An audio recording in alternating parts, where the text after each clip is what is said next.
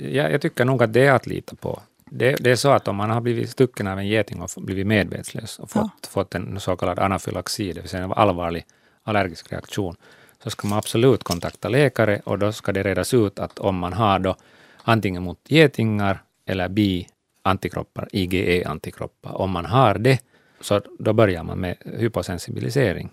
Den, den är ganska långvarig, man ger den i fem år, men den är effektiv.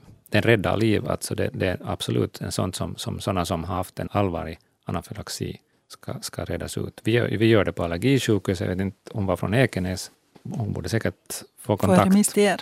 Mm. Ehm, det är också sprutor då?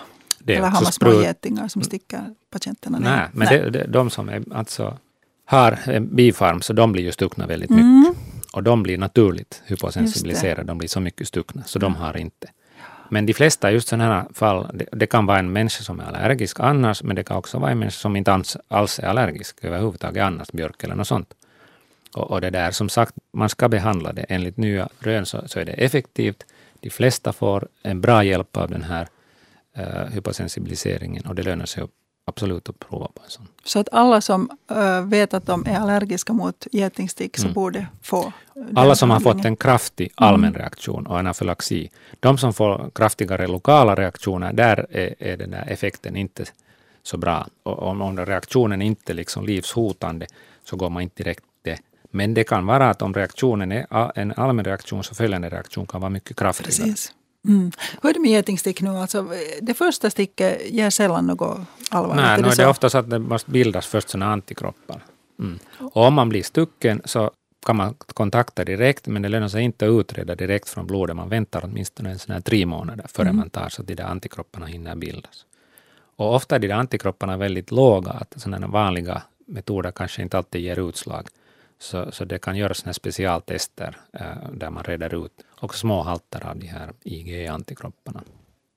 Nå, om vi blir bitna, stungna av ett bi eller en geting nu när de börjar komma så småningom tyvärr.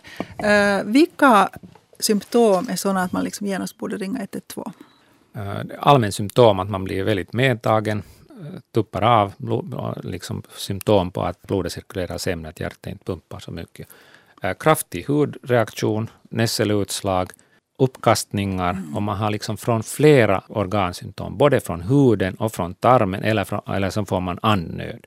Det vill säga andningsvägarna plus huden eller, eller huden plus tarmsymptom. Och speciellt om man nu har svimmat upp av så är det ett tecken på att det är hjärta eller andningsvägarna som är med. Och samma symptom gäller vid andra allergier? Ja, alltid om man har, har, fått en anafylaktisk reaktion så, ska man, så det ska nog alltid redas ut. För det är en allvarlig reaktion som, som i värsta fall kan leda till döden och det ska redas ut.